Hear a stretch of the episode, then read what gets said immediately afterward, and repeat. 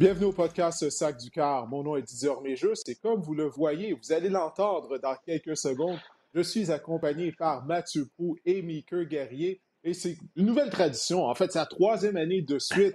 On se réunit les trois afin de mettre la table pour la saison euh, de la NFL. un peu plus tard, au cours de l'épisode, eh bien, il y a Marc-André Chaloux qui va se joindre à nous. Marc-André est une nouvelle édition au podcast. À toutes les semaines, il va venir nous jaser de fantasy football, des joueurs euh, à maintenir dans notre, dans notre radar afin de les mettre sous contrat. Mais avant de parler de fantasy football, on va parler de vrai football. La saison qui va commencer jeudi soir, messieurs, alors que les Cowboys de Dallas euh, vont rendre visite aux Buccaneers de Tampa Bay. Il semble que Dak Prescott sera là, bien qu'on ne l'a pas vu depuis la première semaine du camp d'entraînement, ou à peu près. On, on, nous répète qu'il sera présent. Donc, euh, ça, c'est, ça reste à voir. écoutez, je vous ai préparé euh, quelques questions justement afin de mettre la table pour la saison euh, de la NFL. Et puis, on va commencer immédiatement euh, parce qu'on sait qu'à tous les ans, il y a environ 50% des équipes qui ont participé aux éliminatoires de la saison précédente qui n'y participent pas lors de la saison suivante. Alors, messieurs, je vais vous demander deux équipes par conférence, selon vous, qui, ont, qui ont participé aux éliminatoires en 2020 euh, mais qui vont les rater euh, cette année. Euh, je vais commencer avec toi, Mika. Ben, premièrement, j'aimerais ça qu'on clarifie une chose, Didier. Es-tu en train de dire que le fantasy football, c'est pas du vrai football?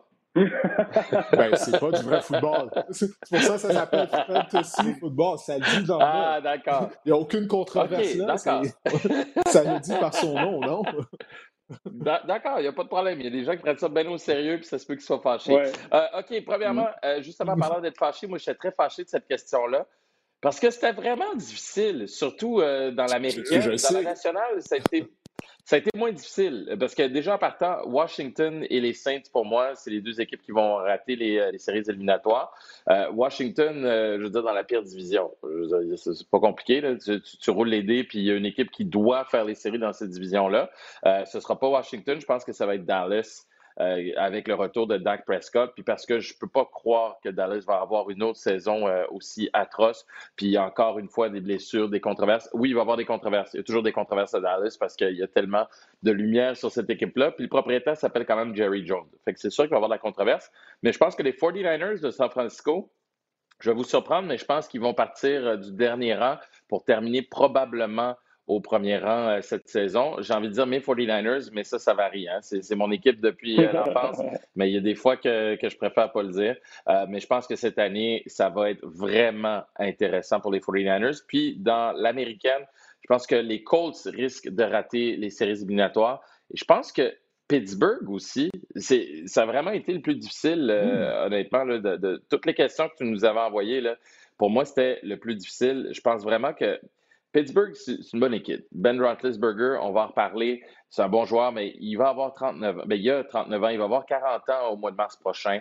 Euh, Mike Tomlin, ça fait 14 ans qu'il est là. J'ai l'impression que le message commence peut-être à, moins bien passer euh, avec les Steelers. Donc, je pense que c'est les deux équipes qui, euh, qui vont rater donc, les séries éliminatoires. Être remplacées par les Patriotes de la Nouvelle-Angleterre et les Broncos de Denver. Les Pats, pour euh, des raisons, euh, ben, j'ai envie de dire presque évidentes, là, parce qu'on a un corps autour duquel on va bâtir un jeune corps, une recrue, une recrue plutôt à Mac Jones, qui, qui va écouter Bill Belichick, il ne fera pas à sa tête, il va pas, je pense pas qu'il va le confronter ou lui dire Ouais, pas sûr, moi, que tel jeu, on, on devrait avoir telle philosophie. Donc, je pense que les Pats vont revenir dans, dans le droit chemin. Ce ne sera pas une saison facile, mais ils vont y participer. Et les Broncos de Denver. Oh, qu'est-ce que tu penses de ça, toi, Mathieu? Tu ouais. Mac Jones ben, les Broncos, plus, là, tout de même. Ah, mais écoute, je ne peux pas m'occuper beaucoup parce qu'on a sensiblement les mêmes choix, Mickey et, moi. Je vais donc dire, juste d'entrée de jeu, euh, je, me semble que j'ai fait cette blague-là la dernière fois, mais je veux dire, je suis content d'être le glaçage dans notre biscuit Oreo encore une fois, messieurs. Très content de me retrouver avec vous pour faire cette analyse. C'est pour ça qu'on a gardé le même setup. C'est pour ça qu'on a gardé le même setup. On peut garder le même setup, c'est ça que je suis au milieu. Là. C'est ça, exact. t'es, comme la, euh, colle. T'es comme la colle qui, tient le podcast ensemble. Ou le crémage, avec l'exemple qu'on fait. Moi, je vais m'arrêter là. Je voulais juste dire ça. Je dirais pas plus loin. Je plus. Euh, écoute, pour, la nationale, euh, même chose où ça se ressemble. Washington, moi aussi, je pense. Washington, c'est une bonne équipe quand même. Je pense qu'ils vont surprendre certaines personnes cette saison. Ils ont une très bonne unité défensive. Euh, l'année passée, ils ont réussi à avoir quand même un certain succès. Je me le mets à guillemets parce qu'ils ont gagné la section, mais ils ont eu Alex Smith, Kyle Allen, Dwayne Haskins. C'est la chaise musicale au poste de corps. Puis ils ont réussi quand même à gagner cette section-là. Mais je pense pas cette année. Moi aussi, je, puis on est euh, annuellement déçu par les Cowboys, mais je ne peux pas m'imaginer que cette attaque avec autant d'outils ne serait pas capable de produire malgré le fait qu'on va être freiné par Mike McCarthy, qui pour moi est un entraîneur dépassé. Je pense que les Cowboys vont quand même gagner. Il faut que la défense soit un peu meilleure, mais je pense que les Cowboys vont gagner cette section-là. Donc, je change ces deux équipes-là dans la nationale. Puis, je sors pas les Saints, mais je sors les Bears. Euh, je sais pas comment ça va se passer avec cette mm. équipe-là, mais j'ai pas beaucoup confiance en Matt Nagy. L'année dernière, j'ai pas beaucoup aimé ce qu'on a fait. Puis je sais que Justin Fields est un athlète extraordinaire, mais je pense qu'il va avoir une cour d'apprentissage peut-être plus élevée que certains autres corps. Alors, je sors les Bears, je sors Washington, je rentre les Cowboys et je rentre San Fran, aussi. Euh, donc, on, s'entend là-dessus. Euh, je pense que les, les blessures euh, importantes, notamment Nick Bosa et d'autres joueurs, en sorte que cette équipe-là va trouver son rythme. Carl Shannon est un bon coach. Euh, je pense qu'on va faire des éliminatoires. Dans l'américaine, je sors également les Colts et je sors également les Steelers. Euh, Big Ben, tu l'as dit, vieilli, sa ligne à l'attaque complètement refaite. Euh, je sais qu'on veut courir avec le ballon, s'imposer, mais c'est pas l'équipe qui a du succès à faire ça. Tant que je le vois pas, ça va être difficile. Dans l'américaine, ça va être très fort.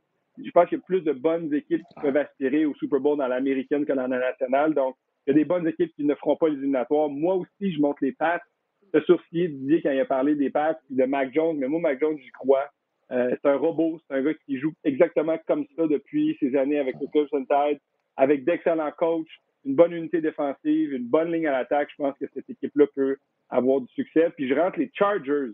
Moi, je rentre pas, je pense que tu as rentré les Broncos, mais moi, je rentre les Chargers parce que tu me donnes un carrière en Justin Herbert où on ne sait pas qui du côté des Broncos. Teddy Bridgewater, Drew Locke. On commence avec Bridgewater. Pour moi, il y a un plafond tellement bas.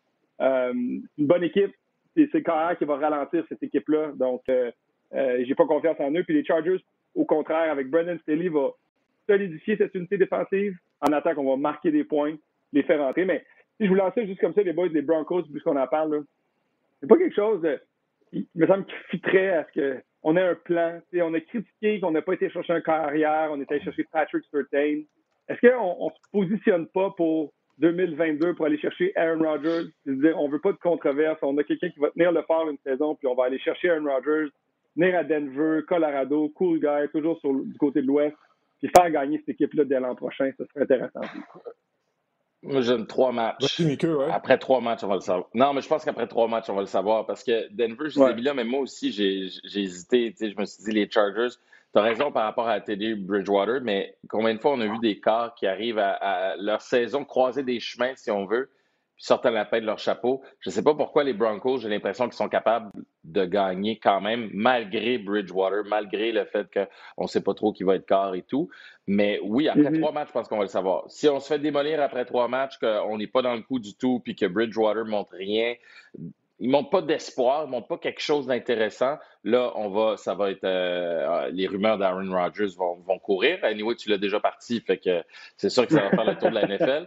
Mais, euh, mais, mais c'est ça. Mais tu sais, mettons qu'on a une fiche de 1 et 2, mais qu'on gagne un match correctement, on en perd un par, euh, je sais pas moi, par 15-20 euh, points, mais qu'on a un troisième match que, ah, on est entre les deux, je pense qu'on va s'accrocher du côté des Broncos. Je pense pas qu'on va abandonner tout de suite, mais si on se mm-hmm. retrouve un et deux puis qu'on a été déclassé dans les deux premiers matchs, oublions ça.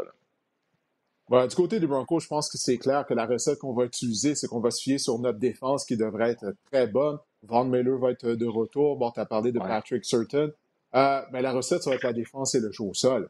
Euh, parce que Vic Fangio, c'est un, un, ancien coordinateur en défense et c'est une des raisons, selon moi, pour laquelle il a arrêté son choix sur Teddy Bridgewater plutôt que Drew Locke. Mathieu, tu le sais, il n'y a rien qu'un entraîneur-chef qui est un ancien coordinateur en défense déteste le plus qu'un carrière qui fait constamment cadeau du ballon à l'équipe adverse. Ça, c'est le plus gros mm-hmm. reproche qu'on a envers Drew Locke.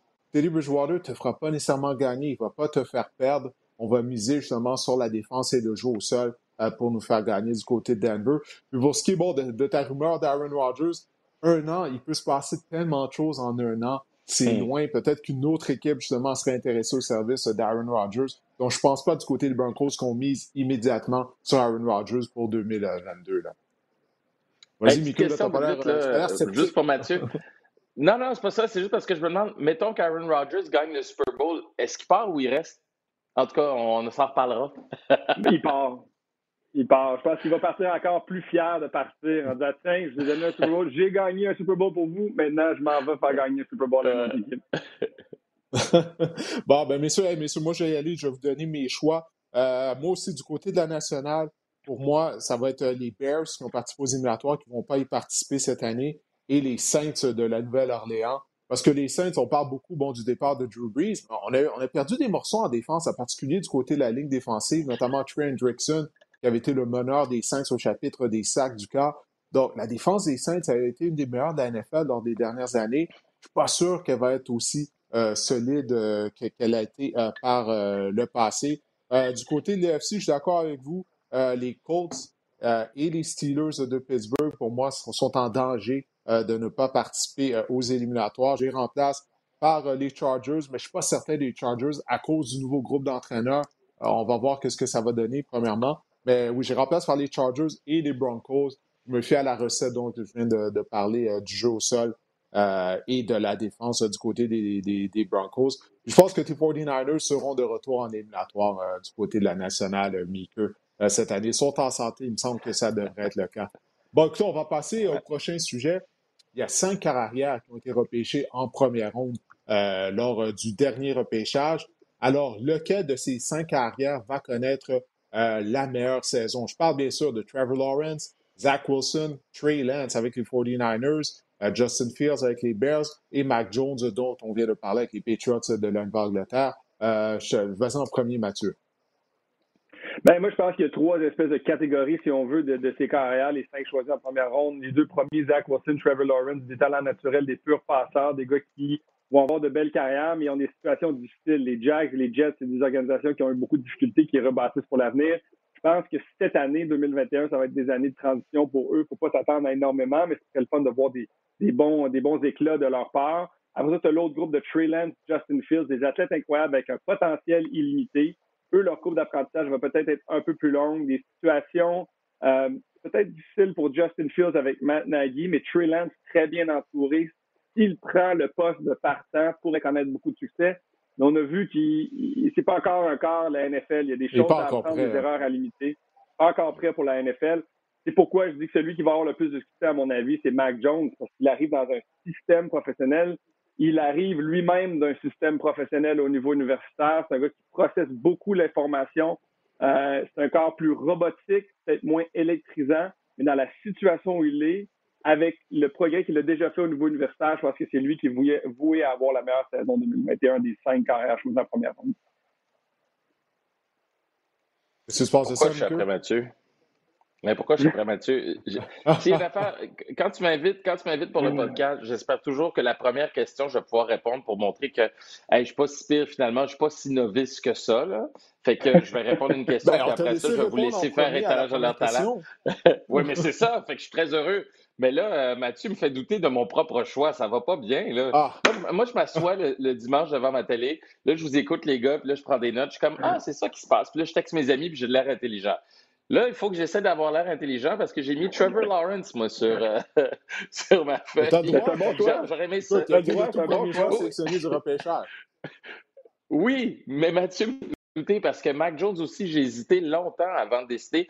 Tu sais, j'aimerais ça. Si tu me donnes à mon cœur, j'ai envie de dire Justin Fields. C'est un, gars, on l'a vu dans la série de Netflix, c'est sûr. Mais, mais j'aime aussi son histoire. J'aime ce qu'il a apporté. Le changement d'université aussi, ça n'a pas été facile euh, pour lui, ce changement-là. Se rend au championnat national aussi. Euh, tu sais, c'est un joueur pour moi qui a le potentiel de devenir une superstar avec une humilité qu'on voit rarement dans la NFL. Tu sais, un joueur avec un gros profil athlétique, commercial, sportif mais je pense que ça va être très difficile pour lui à Chicago. Euh, il commence pas la saison comme, euh, comme partant. Ça ne veut pas dire que ça ne va pas arriver euh, plus tard dans la saison, mais c'est Chicago. Les dernières années nous ont montré qu'avec les arrière, ce n'est pas le meilleur endroit pour un quart arrière. Après ça, j'hésitais. Mac Jones, moi aussi. Moi, Bill Belichick, je, comprends ce qui s'est passé par rapport à Tom Brady. Ça n'a pas été un succès avec Cam Newton non plus. C'est difficile pour les Pats depuis deux ans, sauf que ça demeure quand même le meilleur entraîneur de la NFL en ce moment, puis peut-être aussi de l'histoire ou pas loin, on pourra débattre, euh, débattre là-dessus. Mais avec un corps comme Mac Jones et Bill Belichick, le mélange est trop parfait pour pas que ça prenne, puis pour pas que ça prenne rapidement. Je pense que c'est ça aussi qui va aider les Patriots et qui va aider Mac Jones aussi. Mais Trevor Lawrence, il y a tout et surtout, il y a tout le plancher. Je pense qu'on va lui donner une grande liberté, puis ça va lui permettre justement de faire l'étalage de son talent. On l'a vu dans le match, c'était contre euh, Dallas, le dernier match. Euh, écoute, je regarde les, statistiques euh, rapidement. 11, 11 passes réussies sur 12 tentatives, 139 verges. Ça n'a pas l'air énorme, mais deux passes de se toucher, puis une efficacité surtout. C'est ça qu'on veut voir dans le corps arrière de la NFL. C'est oui, on veut voir des un côté athlétique, mais on veut aussi voir des prises de décision intelligentes. Puis il est capable de le faire par lui-même. Il n'y a pas besoin d'un entraîneur derrière lui nécessairement pour, pour le tirer. Oui, il va en avoir besoin parce qu'il y a une adaptation avec la NFL, mais je pense que Trevor Lawrence va avoir une bonne saison parce qu'on va lui laisser le champ libre. Et c'est pas pour rien qu'on a échangé euh, de l'autre côté. Tu vois, son nom m'échappe. Euh, la Garmin Show, exactement. Parce qu'on voulait qu'il ait la tête tranquille, puis qu'on ne se demande pas toujours est-ce que Minshew va embarquer ou pas? Là, on lui laisse le champ libre. Vas-y, mon homme, c'est ton équipe, ça, c'est clair. Et ça, je pense que dans le sport, vous le savez mieux que moi, messieurs, ça se passe souvent en haut des deux épaules. Puis je pense que ça, ça va aider euh, Trevor Lawrence. Euh, moi, je regarde ce qui entoure ces jeunes carrières-là. Euh, Trevor Lawrence, on le sait, c'est lui le plus talentueux du groupe, mais j'ai pas confiance en Urban Meyer. J'ai pas aimé ce que j'ai vu depuis que Urban Meyer a été embauché. Certaines de, ses décisions euh, qu'il a prises euh, avec le, responsable du conditionnement physique qu'il a embauché, alors que, celui-ci avait eu beaucoup de controverses à, Iowa, il a dû congédier deux jours plus tard. J'ai pas aimé ce que j'ai vu de la part des Jaguars lors des matchs préparatoires? mis à part, ouais, la mise, la mise contre Tim Tebow, vraiment une perte de temps. Ça faisait huit ans qu'il n'avait pas joué dans la NFL, son ancienne carrière. À quoi tu penses, Urban? Donc, Urban Meyer, moi, je suis pas convaincu qu'il va être en mesure de faire la transition des rangs universitaires euh, à la NFL en tant qu'entraîneur-chef. Il y a quelqu'un qui m'avait envoyé cette question-là. J'ai répondu aux questions euh, des, euh, des, des, auditeurs du podcast il y a quelques semaines. Puis ma réponse à la question avait été Justin Fields. Mais par contre, je vais être obligé de changer ma réponse parce qu'à ce moment-là, je n'avais pas réalisé à quel point la ligne à attaque des Bears est mauvaise. On a déjà perdu les services de notre choix de deuxième ronde. Le bloqueur Kevin Jenkins va être opéré au, dos. Euh, donc, je ne crois pas qu'il va pouvoir connaître euh, du succès derrière cette ligne à l'attaque-là. Alors, la raison, pour toutes ces raisons-là, je vais y aller avec Mac Jones aussi parce que, bon, tu vous en avez parlé de Bill Belichick. Les Patriots ont une excellente ligne à l'attaque. Ça, c'est quelque chose qu'on se doit de parler. On a une excellente ligne à l'attaque. Et la priorité des Patriots, ça va être le jeu au sol. Damon Harris a démontré des belles choses euh, l'année dernière. Euh, toutefois, il se doit de rester euh, en santé. Et on a un nouveau porteur de ballon, un gros bonhomme, 245, 250 livres, Ramondre Stevenson, qui fait penser un peu à le Garrett Blunt à raison de son gros cabaret, son produit des Sooners, Université de l'Oklahoma. Il a un gros cabaret, mais il a de bons pieds. Il a bien fait lors des matchs préparatoires. Donc ça, ça va être l'identité de l'attaque des Patriots, selon moi, ah, ça va faciliter la tâche, entre guillemets, pour un Mac Jones. Donc, euh, je, suis d'accord avec Mathieu. Moi, je vais y aller avec un Mac Jones. Carrière recrue qui va connaître le plus de succès lors de sa première euh, année. Euh, maintenant, messieurs, bon, on en a parlé tout à l'heure. Mathieu a fait allusion à Aaron Rodgers. Je pose la question, comment va se terminer la dernière saison d'Aaron Rodgers avec les Packers de Green Bay? Qu'est-ce que tu en penses, Mika? Ben, je pense que ça va bien aller pour Aaron Rodgers. Déjà, il revient. Il a l'air motivé. Il a l'air de bonne humeur aussi. Euh, puis, il a l'air d'être prêt. Tu sais, comme Mathieu dit, ben, s'il part avec une bague du Super Bowl, il va partir avec la fierté. Je pense qu'il y a des choses à prouver parce qu'il n'était pas content qu'on n'ait pas repêché un receveur, avait besoin d'aide. Mais on a un certain Randall Cobb qui revient avec euh, cette équipe-là. Et ça, je pense que c'est de nature à l'aider, peut lui faire. Mais Randall Cobb est fini, non? J'ai j'ai pas dit en, que... en 2015, on est rendu en 2021, Randall Cobb, qu'est-ce qui lui reste encore? Qu'est-ce qui lui reste? C'est ça ma question. J'ai pas dit qu'elle allait marquer 25 touchés. J'ai dit que Aaron Rodgers allait être de bonne humeur. Elle est là, la clé. C'est qu'est-ce que tu fais pour que ton leader soit de bonne humeur? On ramène un Randall Cobb. C'est pas, euh, honnêtement, je sais même pas s'il va être troisième ou quatrième receveur dans cette équipe-là. C'est pas ça la question. C'est est-ce que ton carrière est heureux? Parce que là, c'est ça, c'était ça la, chicane, si on veut. Aaron Rodgers n'était pas heureux de ce qu'on avait fait comme changement chez euh, Green Bay. Il voulait euh, peut-être quitter l'équipe. Finalement, a décidé, je vais rester avec cette équipe-là. Il reste un an à son contrat. Qu'est-ce que ça va donner? Moi, je pense que la saison va être intéressante. Il y a encore une bonne équipe devant lui. Le problème, je pense, avec Green Bay en ce moment, c'est le problème souvent dans la NFL, les distractions. Qu'est-ce que les entraîneurs aiment le moins dans la NFL? Les distractions. Puis je pense que le fait qu'il soit sa dernière année de contrat, ça demeure une distraction, puis ça aidera peut-être pas Green Bay. Mais ils ont une excellente équipe. Ils ont perdu contre les Bucks l'année passée. ils, ont, perdu contre les gagnants du Super Bowl. Euh, euh, il a joué une saison, Aaron Rodgers, qui aurait normalement pu lui donner euh, un, titre et le titre de, MVP. Je pense que ça va quand même bien aller. Il reste à voir est-ce que l'histoire du contrat, l'histoire Aaron Rodgers de manière générale va déranger le club puis va déranger la ville ou pas moi, j'ai quand même l'impression qu'on a bien, euh, bien mis fin ou mis ce histoire-là en bois du côté des Packers. C'est Aaron Rodgers qui est responsable de ça, d'avoir dit OK, parfait, je joue ici cette année. Là, je suis all-in, j'ai fait part de mes frustrations, j'ai tenté d'envoyer des rumeurs avant le draft que j'allais être échangé. J'ai tenté de tout faire pour me sortir d'ici. Maintenant, je suis pris ici, je vais le vivre à fond. Il, est très, honnêtement, si vous avez écouté ses, entrevues, les textes qu'il a donnés, qu'il a écrit, il est rendu très spirituel. Puis sincèrement, moi, je crois à une transformation personnelle. C'est un peu ce qu'il a fait, fait une recherche intérieure. Je suis convaincu que ça va lui permettre de vivre le moment Aaron Rodgers pour être le meilleur de lui-même. Je suis pas inquiet, moi, pour ce qu'Aaron Rodgers va faire cette année. C'est joueur par excellence depuis l'an dernier. Euh, je parlerais peut-être de Maury Rodgers, qui a été un choix de troisième ronde, qui pourrait peut-être aider. Ça, ça, va faire du bien. Robert Tonian, qui revient, qui était bon l'an passé. J'ai des questions quand même sur la ligne à l'attaque. David Bakhtiari commence sa saison sur le pop list, donc il faut revenir, je pense, avant la semaine ou quelque chose du genre. Ça, c'est quand même long.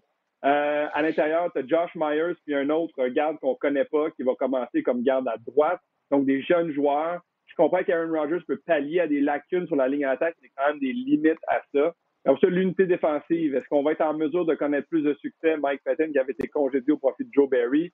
Est-ce que ça va prendre la sauce? Donc, il y a beaucoup d'éléments. C'est très difficile d'évaluer ça, mais moi, je pense qu'on va finir avec beaucoup de succès chez les Packers.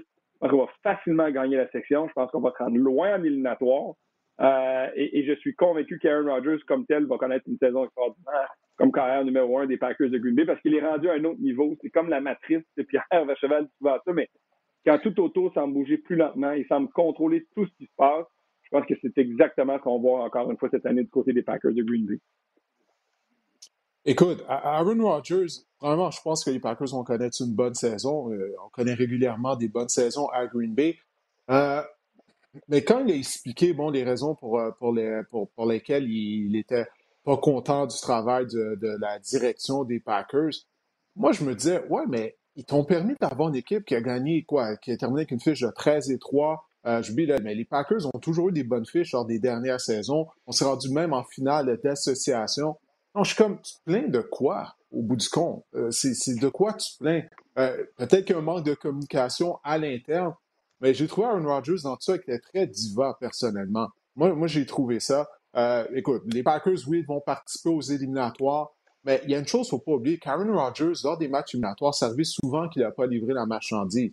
On a perdu contre les Bucks, c'était pas de sa faute. Il y a eu la sélection de jeu lorsqu'on a décidé d'y aller d'un placement au lieu de tenter de convertir un quatrième essai. Tu as parlé de Mike Petain, euh, sa décision à la fin de la première demi de jouer la couverture homme à homme. Euh, tout ça, ce c'est pas à faute d'Aaron Rodgers, mais par le passé, Rodgers n'a pas nécessairement toujours livré la marchandise lors de matchs éliminatoires. Et lorsque tu as un carrière de concession, une fois que tu es rendu en finale d'association dans les gros matchs en, éliminatoire, c'est à toi de transporter l'équipe. Et malheureusement, il l'a pas toujours fait. Donc, il y a une partie du blâme, euh, je pense, qu'il doit, qu'il, doit porter sur ses épaules. Parce que tout le talent qu'il a, au bout du compte, seulement une participation au Super Bowl, seulement à un titre du Super Bowl. Je pense que dans l'ensemble, durant sa carrière, on a fait du bon travail à Green Bay afin de bien l'entourer. Euh, tu dire quelque chose, Mathieu?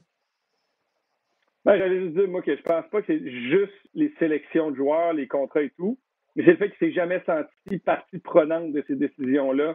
C'est quoi, en 2021, son carrière, aussi important qu'il est, puis investi 30-40 millions sur lui, moi, j'aurais tendance à dire que j'aimerais ça aussi que mon DG discute avec mon joueur vedette, que mon coach discute avec mon joueur vedette pour voir comment il voit les choses. Il peut-être communiquer avec lui un peu mieux. Je pense qu'il est là, c'est là où le bas. C'est pas nécessairement qu'on n'a pas repêché un receveur en première ronde.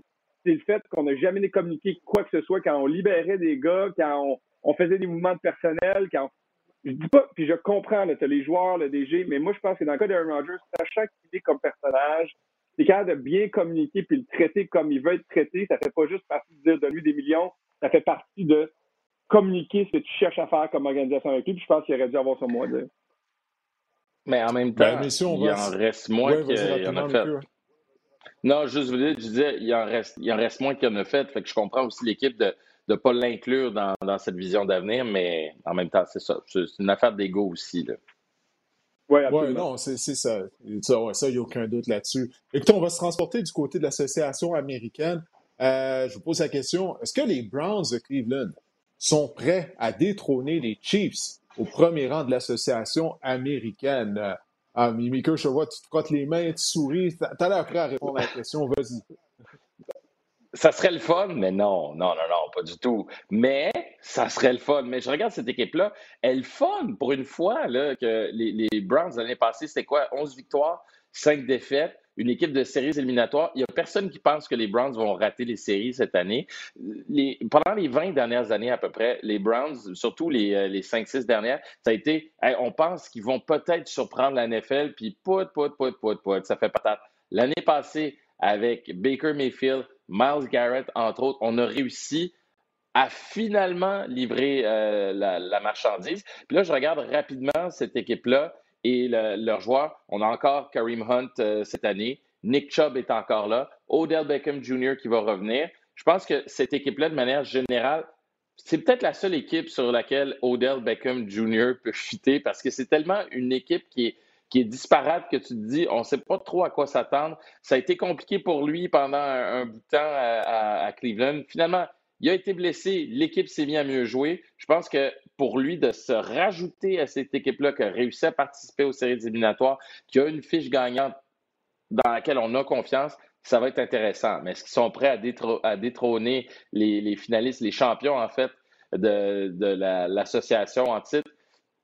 Je pense pas. Je pense pas, parce que tu peux pas parier contre Patrick Mahomes, puis cette attaque qui est dévastatrice. Andy Reid, puis son cerveau de football, je pense pas qu'il va se faire surprendre euh, de l'autre côté par Cleveland. Ça va être une longue saison, oui, certes, mais je pense qu'ils sont arrivés, les Browns, mais est-ce qu'ils sont arrivés à l'endroit, au niveau supérieur où sont arrivés les Chiefs? Je pense pas, tu sais.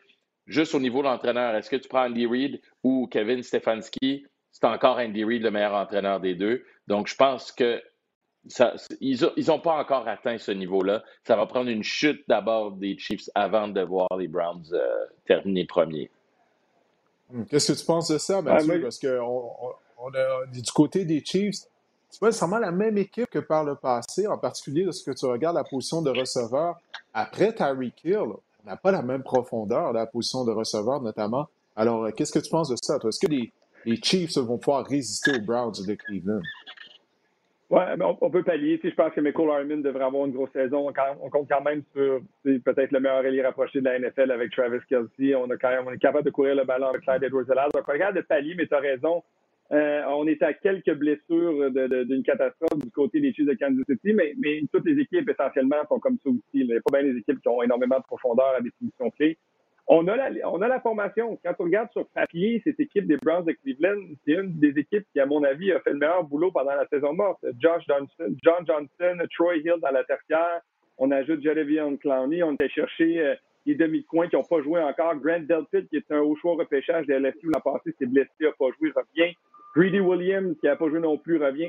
On a, on a beaucoup de talent dans cette équipe-là.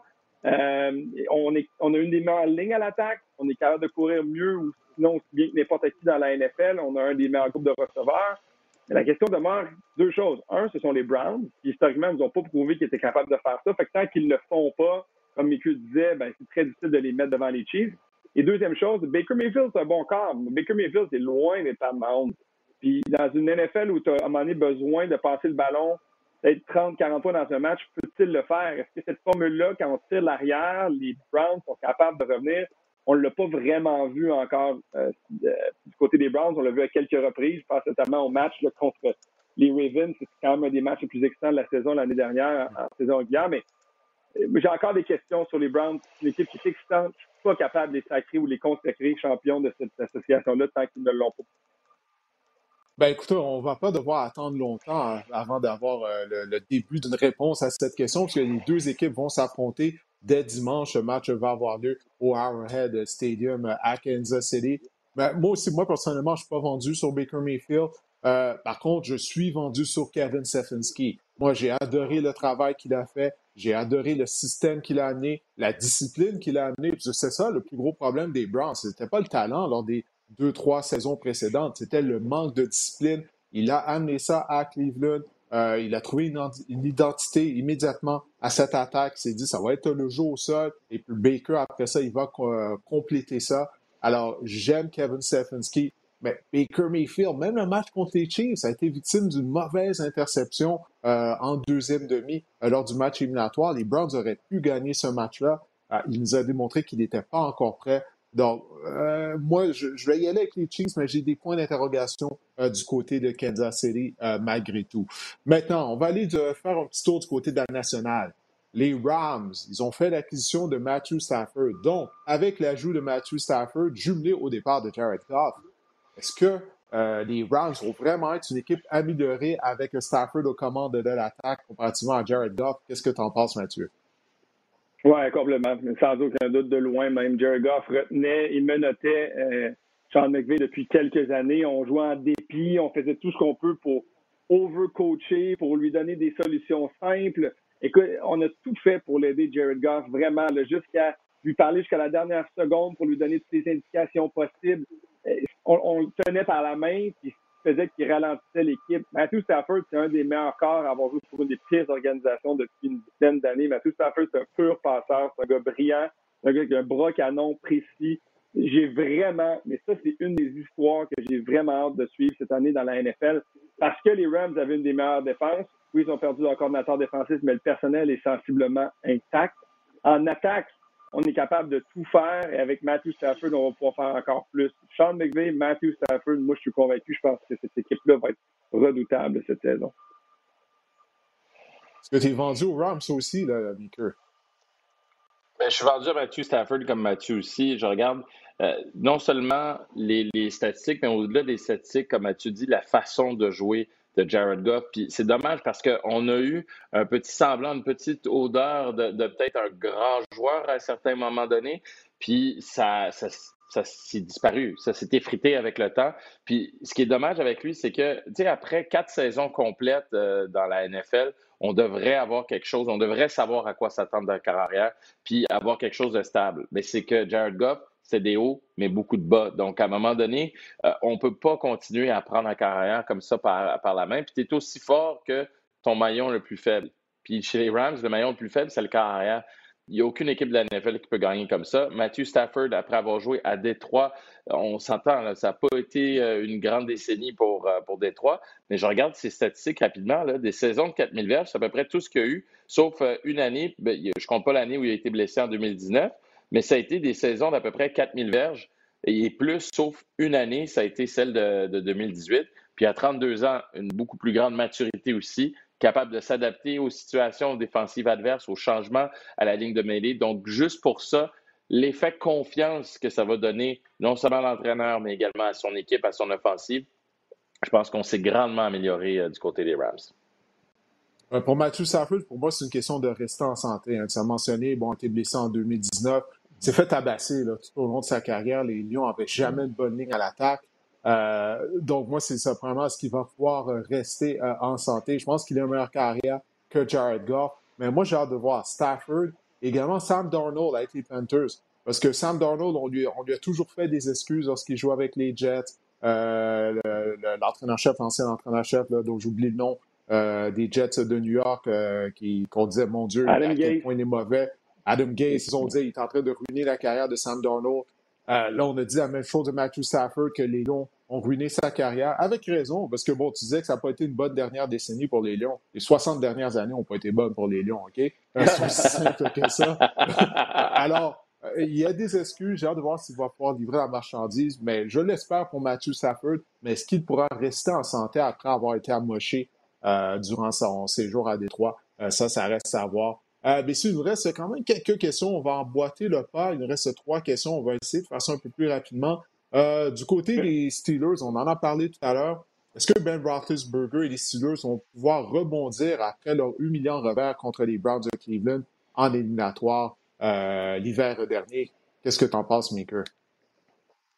Ben, rapidement, je l'ai dit tantôt, moi, c'est les éléments. Ben Roethlisberger, 39 ans. Mike Tomlin, 14 ans à la barre euh, des Steelers. On commence à être un peu fatigué peut-être chez les Steelers d'entendre le même message. Oui, c'est un, un, entraîneur pardon, qui est structuré, un entraîneur qui sait gagner, qui est un meneur d'hommes dans la NFL, c'est ce qu'il a amené là. Euh, mais puis en plus, c'est le plus bel entraîneur de la NFL mais ça suffit pas pour gagner euh, et pour ramener les, les Steelers. Pour, pour, deuxième année de suite, il a ton vote. Ah oui, oui, de loin, de loin. C'est même pas proche. C'est Mike Tomlin, c'est le, plus bel homme euh, parmi les entraîneurs de la NFL. Mais un peu plus sérieusement, je pense que dans, le sport professionnel, une des choses qui est vraiment importante, c'est le message de l'entraîneur. Puis je pense que cette défaite-là va laisser des traces. Elle a déjà laissé des traces. Et Ben Roethlisberger, à 39 ans, c'est plus un, jeune loup, un jeune poulain du printemps. On a beau parler des 44 ans de, Tom Brady n'as pas l'impression que c'est un corps qui a été ramassé, qui a été magané? Dans le cas de euh, Ben Roethlisberger, il y a eu des blessures, des blessures graves. Il a été frappé solidement. C'est fou à dire, mais à sa grosseur, tu te dis, ça se peut pas qu'il se fasse frapper solidement. Pourtant, c'est arrivé à quelques reprises euh, dans les dernières années. C'est pas le corps le plus mobile non plus. Encore un excellent bras, une excellente vision du jeu, une gestion incroyable de, euh, de, de ce qui se passe sur le terrain mais je pense pas qu'on va réussir à remonter cette pente-là. C'est pas pour rien que je les ai mis en dehors des séries éliminatoires. On a commencé à voir la, descente de Ben Roethlisberger l'an passé. Aucune passe qui franchissait plus que diverge dans ses matchs. C'était tout le temps du short game. Euh, et là, on veut courir avec les unités défensives, vont remplir la boîte, vont tous être très rapprochés de la ligne d'engagement. Ça va rendre ça encore plus complexe. Il dit qu'il est en pleine forme, qu'il a perdu du poids, qu'il a un nouveau régime, le blablabla de Tom Brady depuis des années. Je ne sais pas, moi, je suis pas convaincu. De démaganer une ligne à l'attaque complètement refaite ou presque. Euh, ça, c'est pas une bonne nouvelle non plus quand tu veux protéger un carrière de son âge. J'ai hâte de voir Najee Harris, mais Najee Harris va devoir faire beaucoup de boulot seul dans le champ arrière. Alors, cette attaque-là, pour moi, elle repose sur Big Ben et la ligne à l'attaque. Si ça, ça marche pas, ça va être très difficile. Parce que de l'autre côté du ballon, on va avoir une bonne défense. Mais c'est vraiment l'attaque qui, qui, qui, remplit le point d'interrogation à ce stade. Écoute, Ben Roethlisberger, souvenez-vous, l'année dernière, il avait bien commencé la saison, mais c'est quand la saison a progressé, c'est là que les choses se sont gâtées pour lui, c'est là que son bras euh, manquait de force. Euh, on va devoir attendre le mois de novembre. Moi, j'ai hâte de voir de quoi il va avoir l'air rendu au mois de novembre. Est-ce que son bras va pouvoir tenir le coup? Parce que de qu'est-ce qu'on a vu l'année dernière, en deuxième moitié de saison, il avait l'air d'un joueur fini. Euh, c'est aussi simple que ça, Roethlisberger. Alors, est-ce que sa nouvelle diète, son nouveau conditionnement physique et tout, euh, on va voir si ça va l'aider euh, réellement. Moi, j'aimerais ça. Moi, j'ai toujours été un fan de Big Ben sur le terrain. donc, j'aimerais ça le voir bien terminer sa carrière. parce que l'année dernière, c'était pas beau à voir par moment. qu'est-ce que, qu'est-ce J'aime comment tu précises, sur le terrain. sur le terrain, ouais, non, sur, sur le terrain, uniquement sur le terrain. Faut, des fois, il y a certains joueurs, il faut séparer euh, sur le terrain et à l'extérieur du terrain. Qu'est-ce qu'ils font? Il y en a, c'est impossible de séparer ça. Euh, mais bon, euh, je pense à Deshaun Watson en ce moment, mais ça, c'est un sujet pour une autre conversation. Est-ce que les champions de la section S de la, de la NFC, donc on parle bien sûr de la section des Cowboys, des Giants, de Washington et de Philadelphie, est-ce que l'équipe va terminer en première position de cette section-là? Va avoir une fiche gagnante? Oui, moi, oui. Écoutez, comme tu dis, à chaque année, il y a un revirement de toutes sortes de choses. 50% des équipes ne sont pas éliminatoires. Je ne peux pas croire qu'on va avoir le même calibre de jeu médiocre de toute la section encore une fois cette année. Je pense qu'on va sortir de là avec une fiche gagnante de 17 matchs cette année. Euh, donc, il faut en gagner 9 cette année pour avoir une fiche gagnante. 9 et 8, ça, fonctionnerait. Euh, je pense que je pense qu'on a ce qu'il faut du côté de cette association. Je n'ai pas regardé la, le calendrier où j'ai pas fait de projection réellement de, ce que je pensais qui allait arriver dans chacune des, sections. Je ne suis pas croire qu'on va vivre ça deux ans de suite. Je pense qu'il y a une équipe qui va réussir à sortir du lot et à connaître une bonne saison. Euh, puis encore une fois, au risque d'être déçu, je pense que les Cowboys de Dallas euh, vont réussir à tirer leur épingle de jeu et, gagner cette section-là avec plus de neuf victoires. Ben, on n'a pas vu oh! Dak depuis le mois de juillet, Mathieu. On n'a pas vu Dak depuis le mois de juillet, t'es sûr? Dak, je suis pas inquiet pour Dak, je suis inquiet pour la défense. Ce côté des Cowboys de Dallas, je pense que l'attaque va produire. Je pense que c'est la défense qui est un gros point d'interrogation. Et toi, Mickey? Même fiche. 9 et 8, c'est la bonne nouvelle d'avoir des matchs impairs. On ne peut pas finir 8 et 8. Fait que je pense qu'ils vont réussir à gagner. Puis le, dernier match de la saison, ça va probablement se faire là. Moi, je pense que ça va être encore une fois serré dans la médiocrité. Dernier match, c'est contre les, euh, les Eagles à Philadelphie. Fait que je pense qu'ils sont à portée de main, puis il y a moyen de peut-être réussir à gagner cette section-là avec neuf victoires. Ça ferait du bien parce que, honnêtement, c'est triste pour la NFL de voir ça, surtout cette division-là, avec les Cowboys, avec les Giants, entre autres, de voir cette, division-là être complètement médiocre euh, pendant une année complète. Ça serait encore dommage que ça dure deux ans.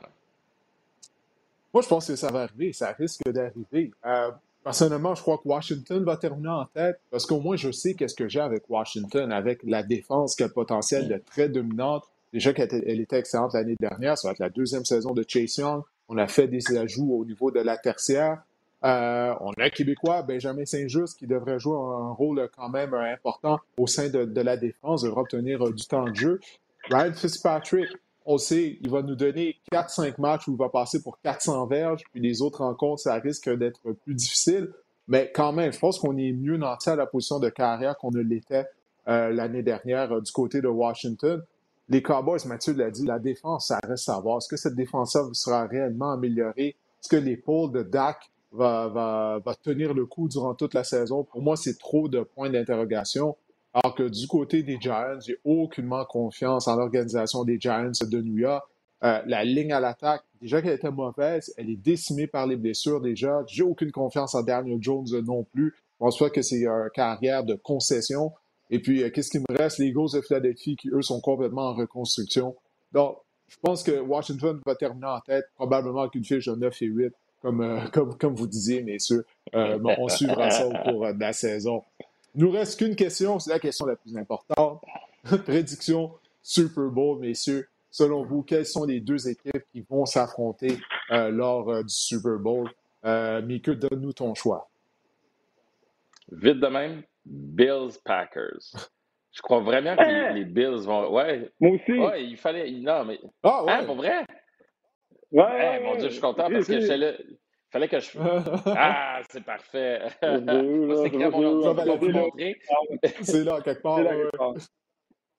Ouais, mais, euh, mais oui, c'est ça. Bills Packers, je pense vraiment, là, on en a parlé d'Aaron Rodgers. Là. La même chose pour les Bills. Les Bills sont à ça. Cette équipe-là a, réussi des choses incroyables l'année passée. Puis je pense vraiment qu'ils vont être capables de passer euh, à l'étape supérieure. Tu sais, dans la NFL, tu as, une fenêtre qui s'ouvre vite mais qui peut se fermer très vite aussi. Puis pour les Bills de Buffalo, si on n'en profite pas cette année, puis on ne profite pas de, ce momentum-là pour remporter le Super Bowl ou au moins remporter euh, la conférence, euh, ça, va passer, ça va passer très vite. Puis euh, on l'a vu l'année passée, le Josh Allen, c'est un joueur incroyable. Moi, je croyais pas, honnêtement, je croyais pas en Josh Allen avant ce qu'on a vu euh, l'année passée. Je pensais qu'elle allait craquer, qu'elle allait jamais se développer. Mais là, on a vu un vrai quart arrière de la NFL qui est capable de gérer un match, qui est capable aussi de faire des gros jeux à des moments importants, qui est capable de sortir aussi d'une souricière. Je pense que les Bills vont se rendre au bout. Je pense même qu'ils vont peut-être gagner le Super Bowl. Oui, ben écoute, euh, on n'est pas loin, hein, parce que moi, j'ai en, fait, j'ai essayé de faire un autre carré d'as, puis je reviens toujours au même carré d'as, c'est le même carré d'as que l'an passé. C'est souvent impossible à revoir deux ans de suite, mais je vois le même carré d'as, mais j'ai flippé les gars. Ça n'arrivera pas parce que c'était ça l'an passé, mais regarde, à ce stade de toute façon, je déteste faire des prédictions. Fait que la prédiction la plus simple, c'est de dire que c'est la même chose qui va se passer cette année. Euh, les quatre mêmes équipes, mais avec, avec deux gagnants différents, avec les Bills et les Packers au Super Bowl. Les Bills, toutes les équipes ont certains points d'interrogation. Du côté des Bills, il faut améliorer notre attaque au sol. On a de la difficulté avec ça. Mais on va avoir la production offensive de Josh Allen. On a une super bonne ligne à l'attaque. On a une bonne défense avec euh, quelques ajouts intéressants. Mais il faut commencer à faire des jeux, des revirements, créer des choses comme on avait fait en 2019. On regarde de retrouver cette formule-là. C'est une équipe qui pourrait être vraiment, vraiment tough à affronter pour n'importe quelle équipe euh, de la NFL. Je pense qu'ils ont, ils auraient justement l'équipe bâtie pour battre une équipe comme les Chiefs de Kansas City.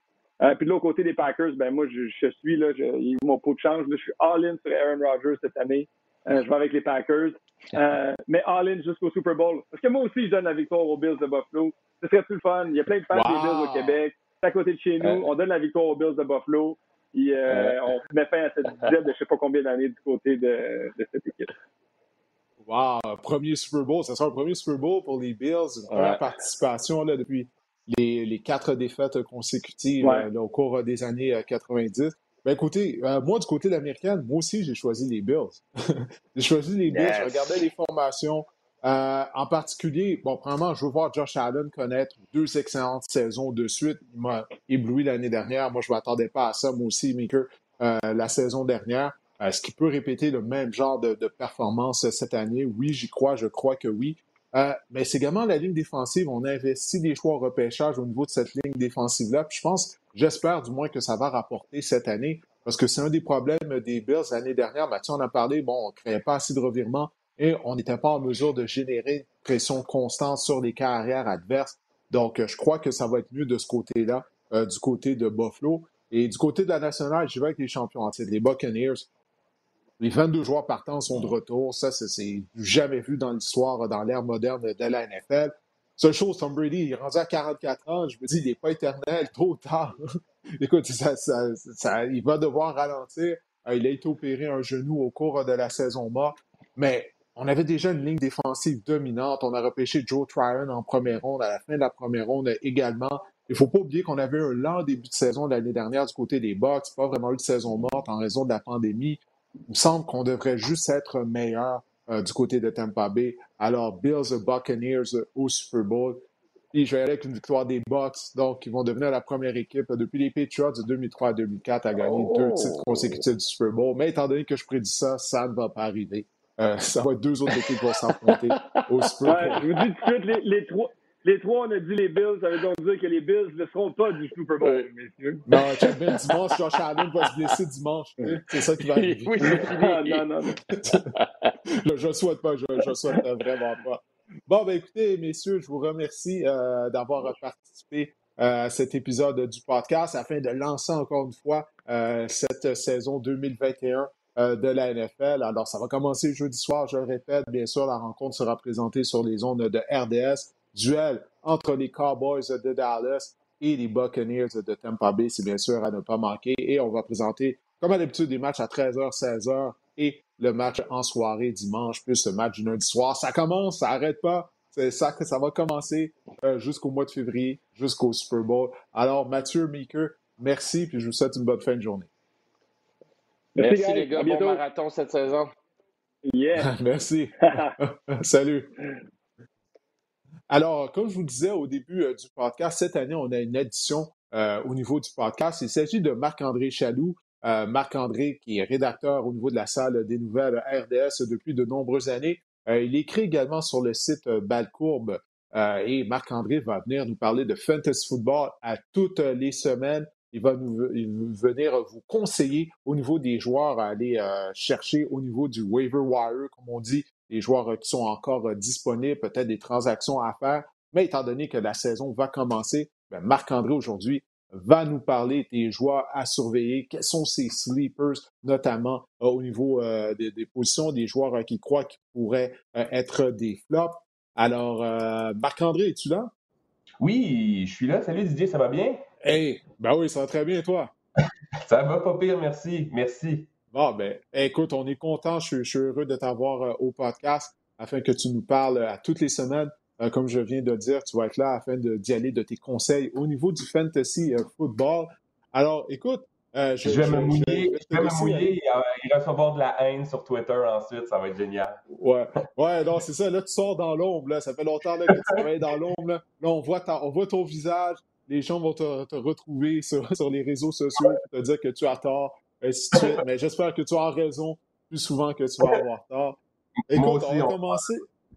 Ouais, écoute, on va y aller avec euh, tes, joueurs qui sont des sleepers en vue de la saison euh, qui s'en vient. Là, euh, bon, là, les repêchages ont été faits ou il y a des repêchages qui se font étant donné que la saison a commencé jeudi. On enregistre le podcast mardi en début d'après-midi. Alors, à la position de carrière, selon toi, qui est un sleeper? J'ai décidé de traduire Sleeper par euh, des joueurs qui, euh, qui passent sous le radar, que vous pouvez avoir dans vos repêchages euh, assez tard, c'est-à-dire entre les rondes peut-être 8 à 12. Mon corps arrière, c'est Baker Mayfield. Je vous écoutais les gars, vous en parlez tantôt des Browns. Tout le monde voit que les pense que les Browns peuvent aspirer ou seront parmi les équipes de pointe dans la NFL cette saison. Sachez que Baker Mayfield l'année passée, entre la semaine numéro 11 et la semaine numéro 17, il a été le corps arrière numéro 11 au total en termes de points fantasy. Ça, c'est vraiment excellent. Puis on sait que, tu l'année passée, il y a eu, ben, c'était l'attaque de Kevin Stefanski. Ça a pris vraiment un, certain temps aux Browns avant de vraiment se mettre en marche, de vraiment implanter le système par, euh, de Stefanski, qui était un corps cru l'année passée. Donc, on a vu à partir de la semaine 11 que les Browns et surtout Baker Mayfield ont su profiter euh, de ce système-là, on, voit qu'il y avait une amélioration également dans le rythme de jeu euh, des Browns. Puis ça, il faut dire aussi, entre la semaine 11 et la semaine 17, Baker Mayfield n'a réalisé qu'une seule interception, a été victime qu'une seule interception. Donc, euh, ça, c'était sans Odell Beckham Jr. également qui a raté mm-hmm. la majeure partie de la fin de la saison. Donc, pour moi, Baker Mayfield, cette année, c'est un excellent quart arrière. On parle de quart arrière numéro 2 ou un quart arrière que vous pouvez aller chercher en fin de ronde à mettre sur votre banc aussi, ça peut, euh, ça peut, euh, ça peut vous être utile parce que, bon, c'est sûr aussi, Didier, en pour, pour, les matchs préparatoires, j'en ai regardé quelques-uns, puis on ne faut, jamais vraiment euh, trop se fier à ça ou trop s'emballer. Mais Baker Mayfield contre les Falcons lors du dernier match préparatoire aussi semble vraiment avoir de l'aplomb derrière sa ligne de mêlée. il, est vraiment, il a vraiment été excellent. Euh, donc, euh, moi, je pense sincèrement que c'est de bon augure euh, pour la suite des choses pour les Browns, mais il faut dire quand même que l'attaque des Browns va être axée sur le jeu au sol. Donc, si on, parie sur Baker Mayfield, c'est aussi parier sur un retour en santé ou une bonne saison d'Odell Beckham Jr., une bonne saison de Jarvis Landry aussi, des joueurs que vous pouvez avoir plus loin dans votre repêchage, plus loin dans votre, dans votre repêchage de poule. Ben écoute, on va aller maintenant à la position de, porteur de ballon. Quel est, son, toi, le porteur de ballon qui passe sous le radar euh, avant ce début de saison? J'adore Damien Harris cette saison, porteur de ballon des Patriots de la Nouvelle-Angleterre, et j'adore encore plus Damien Harris depuis que c'est Mac Jones qui sera au poste de corps. Il faut dire que l'année passée, euh, Cam Newton volait énormément de, de ou de courses dans la zone payante à la porte début à Damien Harris. Pour vous donner une idée, l'année passée, Cam Newton a 42 courses à la porte début contre Damien Harris qui en a seulement eu 6. Donc, cette saison, avec Mac Jones au poste de quart, on peut se permettre de penser que l'attaque sera plus, sera plus euh, traditionnelle, disons. Mac Jones, c'est pas un grand euh, quart mobile. Puis ça va également aider euh, Harris à euh, parce qu'il n'a pas été utilisé l'année passée. C'est un peu ce qu'on lui reproche à Damien Harris, c'est qu'il n'est pas utilisé dans le jeu aérien. Sauf qu'avec Mac Jones, qui va probablement un quart recru, va probablement chercher son dépanneur souvent, ça peut vraiment augmenter le niveau ou l'implication, disons, de Damien Harris dans le jeu au sol. Tandis que l'année passée, bon, avec Cam Newton, avec un corps mobile, souvent, les jeux improvisés, on, le, porteur de ballon est peut-être plus inutile qu'on pense dans le jeu aérien. Fait Damien Harris, puis lorsqu'il joue Damien Harris, c'est un excellent joueur l'année passée, moyenne de 5 verges par course.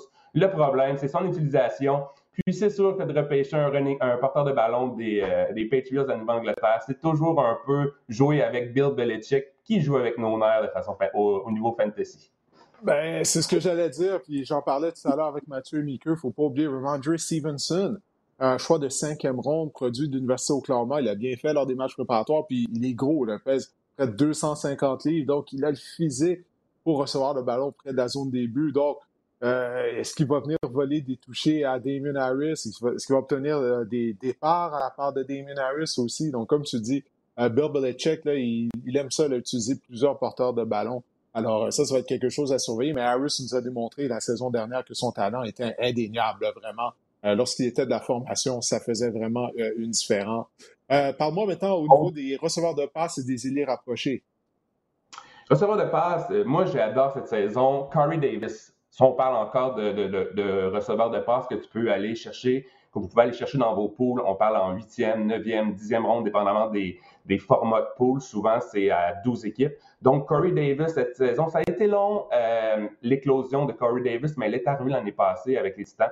Il a connu vraiment une saison euh, vraiment remarquable. Il a été quand même aussi très constant pour la première fois de sa carrière.